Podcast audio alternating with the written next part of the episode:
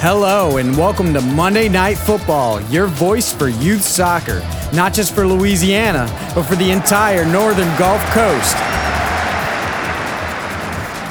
And now, introducing your host, Alan DeRitter.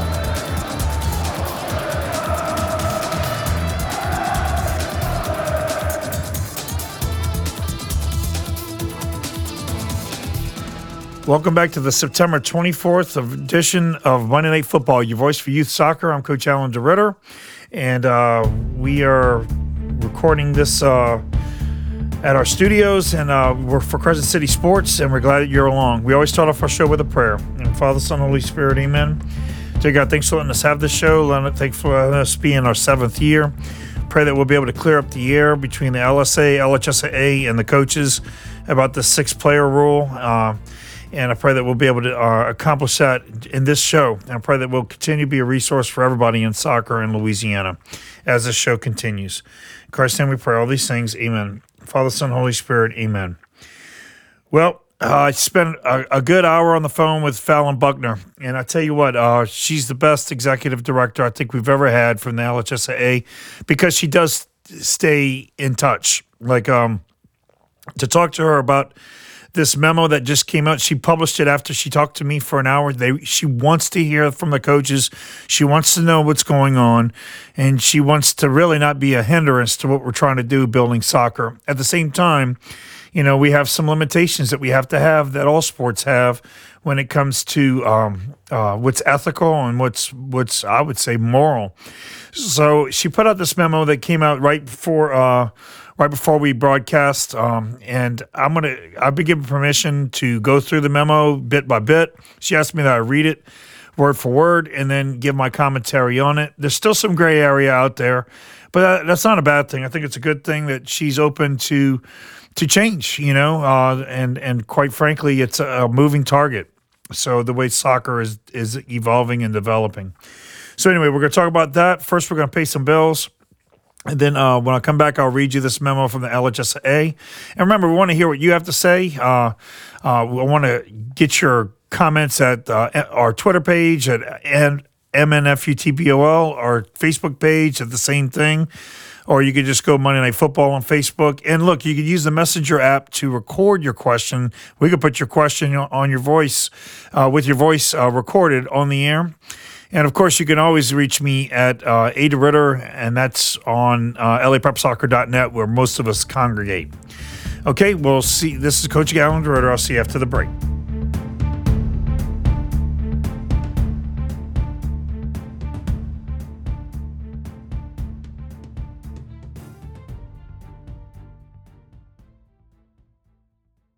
It's no ordinary sports show. Candid conversation. We've got it all. Must have guests. Significant Louisiana sports figures. Serious knowledge. Post game breakdowns, trivia, historical flashbacks, and my editorials that'll make even the most die-hard sports fans go, wow. From the one guy who's always in the zone. It's what happens when you've been around Louisiana sports this long the WGNO Sports Zone, Wednesdays at 1015. Hello, this is Coach Alan DeRitter, and I want to invite all of you to take a closer look at De La Salle High School in New Orleans. De La Salle is a dynamic, inclusive community committed to academic excellence by evidence with our classrooms of the future, and of course, our commitment to athletics is second to none. Come take a look at delasallenola.com and schedule your spend a day today. That's delasallenola.com. You can advertise your business for as little as $50. Contact us to see our rates and get your business in front of the Gulf Coast soccer community.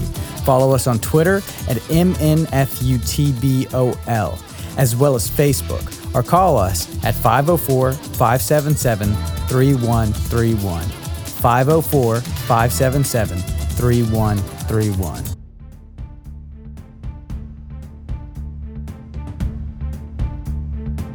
All right, welcome back to Monday Night Football, your voice for youth soccer. I'm Coach Alan DeRitter. I'm the head soccer coach at De La Salle, uh, NOLA uh, for the boys, and the director of coaching of Soccer Innovations for the girls. And yeah, I didn't say PAC. Uh, uh PAC is folded. Uh, that's another show for another day. It's really kind of a sad development that's happened over here in New Orleans. Uh, PAC is one of the oldest clubs in the state. And to watch them close their doors is very saddening. Even and look, Soccer Innovations was uh, a competitive club. Uh, like we used to compete with them, you know. Uh, um, and I'm telling you that. Okay, so uh, I would like to do another show on that another day. But right now we got to focus on LHSAA. Y'all, it's only four weeks till we get cranked up. And so it's important now that we're in high gear with club that uh, that we get our I's dotted and T's crossed. I interviewed Fallon Buckner, our executive director at the LHSAA, a couple of episodes ago, and the episode kind of ended with a lot of gray matter. So she went to work with uh, Mr. Eddie Bonine, who's the executive director of the entire LHSAA, uh, kind of dealing with that issue they had with Hahnville and it, it's really a hot button right now. And so they wanted to get everything in writing. So I promised you, I promised her that I would read this word for word, and then I'll, I'll kind of comment on it. And uh, and this conversation is definitely not over after tonight, but I think it's kind of clear what you can and can't do. She really worked hard on this. All right, so it goes. Of course, it's dated today. Um, she says, "I have been added to clear oh, excuse me, I've been asked to clearly outline the parameters of a director of coaching and align their job functions with that of the LHSAA bylaws. The role of the director of coaching, a DOC, of a youth soccer club is often misunderstood. After researching the position, I have found that this misconception uh, to be common. There are a host of duties assigned to a DOC, none of which permits the DOC to coach members in um, members intentionally or unintentionally. First and foremost, I want to point out that our rules are written with the intent that our members will follow them with fidelity and not attempt to circumvent the rules for advantageous gain. The bylaws that govern independent and non high school teams can be found in Section 4.2 of the LHSAA Handbook, specifically Bylaw 4.2.7. 4.2.7 reads If a majority of the team members from a same school participate on an independent team, the team cannot be coached by a faculty member or non faculty coach at that school. A coach may coach an independent team during the out of season period if the team consists of no more than the following number of team members. And so for basketball, it's three, baseball is five, softball is five, soccer is six, volleyball is three. This rule also applies to a director of coaching if the DOC also shares a dual role as faculty member or non faculty coach. This, according to the rules, states that contact um, between coaches and players should be limited to the number numbers provided in the rule. In the sport of soccer, the number is six. And then she continues the function of a DOC can be defined in one uncomplicated intention to develop and improve coaches so that the players within the club can maximize their potential at all ages. A DOC is charged with uh, with successfully being able to develop staff, recruit and assign staff, manage all coaches, evaluate coaches, administer and enforce policies established by soccer club board of directors, player retention and coordination of new programs. Fundamentally, the responsibility of the director of coaching is to develop his or her staff both formally and informally by means of licensure, certification, training, and feedback. In summary, I hope this memo helps to clarify the roles of a DOC per my research. The LHSAA bylaws apply to those who also share the role of faculty or non faculty coach of an LHSAA member school. Should anyone feel that the rules are being violated intentionally or unintentionally, I encourage them to contact me for further clarification. As I will avail myself to listen to concerns and follow up, it is my hope that we can continue to operate with integrity and thus continue to grow the sport of soccer in Louisiana. Okay, so what does that mean? That's the formal language. Uh, I told her I was going to put put. Uh, I wanted to make sure that I got I got my interpretation correct with hers. Look, when it comes to a DOC, the the rule that was kind of being followed was you could float around your entire club, and as long as you're not the direct coach of one of your high school uh, players, uh, then you could give them comments uh, and kind of model their behavior. With this being stated clearly a DOC is just like anybody else at a club, if you're the head soccer coach of a high school, whether you're the DOC or not, you cannot coach more than six players from that school, period. Okay? That's six members, boys or girls. Although she's really open to looking at that a little bit further and um, and she really wants if you are in, in some kind of gray area where you don't understand how this rule can apply to you, you need to call her. And she will call she will answer the phone. I'm telling you she will. I've, I've had experience with her last year doing that. She wants to hear from us and she doesn't want anything that's ridiculous to hinder us. So right now that's the rule as it's being interpreted uh, I think she's willing to address the whole idea of well, what if you're a head boys and head girls soccer coach? Uh, is it just six or is it six of each gender? And uh, I think that's uh, right now, it's not up for interpretation. It's six total. Okay, so three boys, three girls, four girls, two boys, six. All right, from your school. And of course, they have to be registered with the LHSAA. Now, here's where it gets all juicy. Okay, some of these, uh, in some of the towns, some of these high schools can basically organize a youth team, U14, for example, or 15, to be their junior high team with their junior high coach. And they can stay together for two years, like eighth and then ninth grade, and then develop a, uh, a rapport, a camaraderie, be able to um, massage strengths and weaknesses, and teach, above all, the system that the high school team runs. And by the time these kids get to be in 10th grade uh, and they get registered for the LHSAA, uh, they, they're already um, absorbed what that what that team does and what that team can do, and uh, what that team expects of them, and that is a huge advantage. And some people are able to do that. I'm unfortunately unable to. I will. I would love to. Uh, and it is legal. I repeat, it is legal.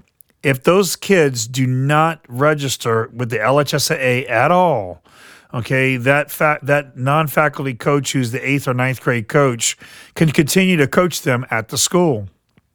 It's when they register with the LHSAA that things become problematic. Now, if a kid is is uh, being coached um, by that coach, okay, uh, and then they really were rolling in October and November. And then you decide as a head coach, you want that kid to be playing on the varsity. Okay. Um, that person can register with the LHSAA and play in the JV or the varsity. But that coach, if I'm understanding the rule correctly, cannot have involvement with them. Okay, so that junior high coach has got to stay put with that junior high team, and really uh, can't be playing both sides of the fence. And uh, and I know everybody who's listening to this, um, you're into player development, and uh, but yo, part of the development of a soccer team is is camaraderie and uh, familiarity. Okay, so uh, I know a lot of coaches who are listening to this show, they just ignore the rules altogether, which is wrong. Okay. Some people are having tryouts already. Uh, they're just not coaching with the ball, but they're evaluating the players as they handle the ball. And I think that's uh, circumventing the rules. I really, really do. It's okay for your kids to be playing pickup games and you to be watching them at a distance, but you can't really state that it's a tryout you can do physical tryouts like weightlifting tests and running tests. Uh, I did a running test the other day with my La Salle kids. That is perfectly legal. It's just when you put a ball on the field, you cannot be instructing them. And if you are, you're breaking the rules. If you're instructing them at your club, there can only be six. Okay, uh, I have a U18 team I've formed at Soccer Innovations, and I am religiously obeying that rule. Okay, we let some of the other guys from De La Salle play on another team that we have, and uh, and to play uh, who are younger, and I only have six players on my team. And uh, she was under the impression that DOCs don't coach teams at all. And we all know that's probably not the case most of the time, although it could be the case. All right. So let's take a neutral school. Let's say Redemptorist in Baton Rouge. Uh, if you got a full fledged program of 80 kids and you got four coaches, you can send two of them down. Make make your eighth grade team a club team, a U14 club team. Have your coach stay with them and stay with them for the calendar year. Okay, just imagine that for a minute. A team that's training through the winter, uh, LSA wise, basically uh, heading to the state championship. So you have an LCSL team or or any kind of team that you have. I mean, 12 months of coaching. By the time you get to the state championships in LSA in April, you're going to be in a great advantage. And hey, uh, for those of you who don't know about this, uh, there are a lot of great tournaments for junior high soccer uh, that are out there. Okay, I used to run a junior high league when I was at Brother Martin. And right now, I'm still trying to get the program established at De La Salle. But when I get the program established at De La Salle, I'm gonna uh, I'm gonna resurrect this junior high league. It's just not gonna happen this year. I got too many other things going on. But uh, but yo, the junior high game is one of the most um, enjoyable experiences. A lot of my players, even players I've gone on to play pro ball, uh, will say that they remembered their junior high tournaments and the fun that they had. Okay, uh, uh, and that's some of my favorite memories too. Quite quite honestly, uh, you coaches who don't have junior high programs, that's a huge disadvantage. Uh, one of my focuses is having a good junior high program, and I think I've think I've got that established at De La Salle. It's taken me a few years to get to that point. Uh, but you really establish teams, you probably have 20 in eighth grade, 20 in ninth grade, 20 in JV, and 20 in varsity. If you're St. Paul's, you got a lot more than that. And uh, uh, there's usually not a lot of cross um, playing between all those teams. Okay, smaller schools, you kind of you have a freshman playing on a junior high team that's a ninth, eighth grade mix, uh, JV team, and and varsity. And when it comes to uh, JV, remember you uh, the players got to be registered with the LHSAA. They don't have to be eligible. Okay, you can have your ineligible players on a JV or junior high team or game. You just cannot have, if your players are ineligible, they cannot play the varsity. Okay. So that gives you still a chance to develop kids, especially transferees. I've got a few, and um, they're not playing varsity, but they're going to play JV, and I'm going to make sure, y'all, there's great JV tournaments out there too. Uh, uh, a lot of good ones. And um, uh, there's no reason why you can't have a full JV schedule. Okay, uh, when your program is really up and running, those four teams need to be flying. You got and uh, you got to have assistant coaches because you're talking about maybe hosting seven, eight games a week. Okay, having all those teams rolling. The established programs know what I'm talking about. Programs that are just getting established, until you get to that level, okay, uh, uh, you might have a whole, a whole boatload of talent, but there's something to be said for player development and team development, and uh, that can really bridge a gap over talent any day. Okay. So uh, the the programs that understand that are actively involved uh, with uh, with the junior highs and making sure that they're fully fully developed. Well, I hope that answered your question. Again, Fallon told me to tell you explicitly that all you have to do is call her if you email her, okay, uh, she will give you her phone number. She has her phone number on that memo. So I'm not even going to give it out over the air. Okay, if you got one of those memos, you got her cell phone number on the bottom um, when she uh, when she signed off on that memo. Call her, text her. She's open for both of those things. And you might come across a situation where we just need to rewrite the rules. Just ask for your patience. The rules once you decide to rewrite them, it takes about a year and a half for the process to garnish itself. You have to get your principal to write up the proposal. LHSAA is a principal driven organization. The principals write up a rule. And then what happens is is that it's got to be ratified by two thirds of the principals. So uh, it doesn't just come in where you she could just change a rule. Uh, she can't do that.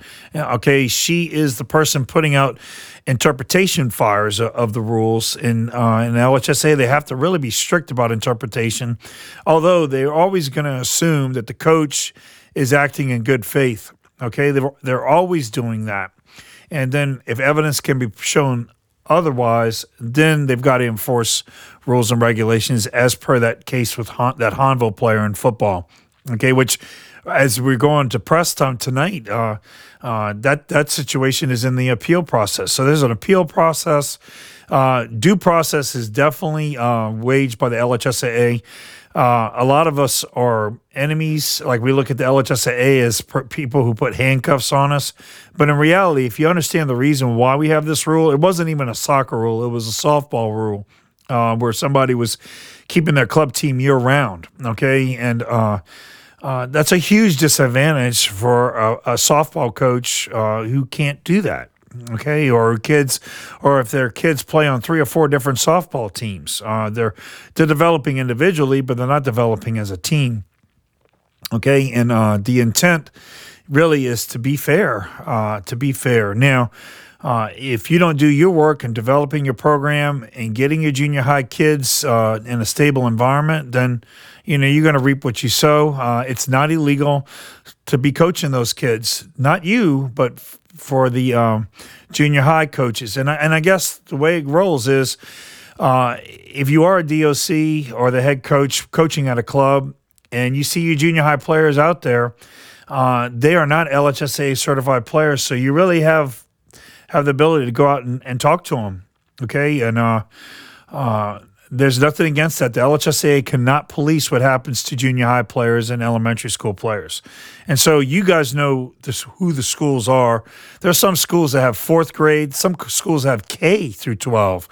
And so if you're in that kind of ball game, you could be developing your players for, for a decade before they actually even step on the varsity field. So uh, there's still a lot of gray area there. And uh, uh, it kind of frustrates the smaller schools, the um, the smaller towns that don't have big clubs and uh, the people who really have a limited budget. Quite frankly, some of these teams are traveling all over the country right now because they're playing for the uh, the the national league and not for the state league. And uh, they're they're flying out to Memphis, Washington, L.A. And hey, the competition there is is a lot higher than you're going to get in Louisiana. So uh, you can only develop as much as being pushed and so all those teams they, they have some serious advantages. And um, a lot of a lot of teams if they really get their act together they put the varsity together on one team and then have a parent or an assistant coach from the club keep that team together running the same system. So there's there's all kind of complications to how you're going to make your program a championship program. I just think that uh, you need to really be respectful to the uh, spirit of the rules, and then of course be ethical and uh, uh, in, in, how you go about uh, how you get a kid into your school. And please, please, please do not recruit. Okay. Legal recruiting, it's okay for you to be at the playgrounds and wear your colors. It's not okay for you to approach a kid to talk to him about your program. You can answer questions about your school, but nothing about athletics. If they want to hear something about athletics, they have to contact you on the school campus. When that when that happens, then you can talk to them all you want to. But to go to a kid and, and try to um, push them towards your school is is n- not acceptable. It's not. And there are eyes out there with social media. Everything. Everybody's catching everybody. Okay, everybody's recording uh, out there. I work with football as well, and football recruiting is really a dicey subject in the New Orleans area. And football coaches have to tote that line. You could be out there, but you cannot be talking about your program. If you are, there are people filming you as you interact with kids on that playground. Be careful. And, and now that you know what's legal and what's not legal, you can't claim ignorance. Okay. That's one thing good about this show. We've had this gray area now for the 37 years I've been coaching. Maybe now it's finally going to be black and white. Let's see. Again, if you want to contact me uh, with with your scenario of how you think the rule applies differently than how we stated it here, first call Fallon uh, Miss Buckner will get back in touch with you. And then contact me again at MNFUTBOL on Twitter, at MNFUTBOL on Facebook, or at LAPrepSoccer.net, A. DeRitter. And uh, again, if you want to get your voice on, if let's say you want to give us a 10 minute lecture on how you disagree with the rule, if it's clean and I like it, I'll put it on the show. So go to Facebook Messenger and you could just hit record and, and send uh, Monday Night Football your spin to the rule or what you want to hear us cover. Well, that's going to do it for this week's show. Kind of short, but when we come back next week, we're going to be kind of uh, uncovering uh, the fee- the fallout from this interpretation of the rule and anything you want to hear on Monday Night Football. We thank you for your time, and may God bless you and your family. Remember, carpe diem in Christ. See you next week, God willing. Bye bye.